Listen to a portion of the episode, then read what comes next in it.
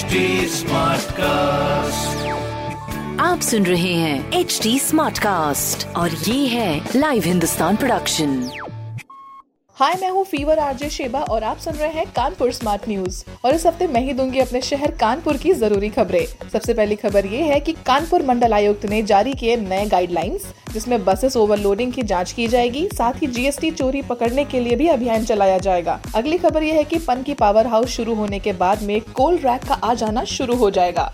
ऐसे में इससे ट्रैफ़िक से बचने के लिए रेलवे दो ओवर ब्रिज बनाएगा, जो डेढ़ साल में तैयार हो जाएगा। अगली खबर यह है कि दो साल के बच्चों पर कोरोना वैक्सीन का दुनिया का पहला ट्रायल कानपुर में होगा। भारत बायोटेक की स्वदेशी वैक्सीन का ट्रायल फ़िलहाल 12 से 18 साल तक के बच्चों पर चलाया जा रहा है, जो कि अगले फ़ेज़ में दो साल के बच्चों पर भी होगा। इस तरह की खबरों के लिए पढ़ते रहिए हिंदुस्तान अखबार और कोई भी सवाल हो तो ज़रूर पूछिए फेसबुक इंस्टाग्राम और ट्विटर पर। हमारा हैंडल है एट और इस तरह के पॉडकास्ट के लिए लॉग ऑन टू